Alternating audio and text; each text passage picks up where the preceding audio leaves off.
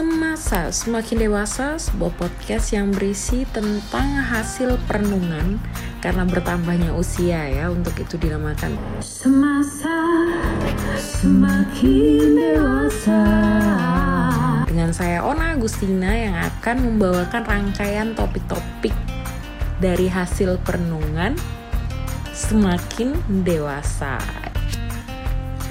Podcast pertama semasa akan launch pada tanggal 27 Mei. Tetap stay tune ya. Dadah!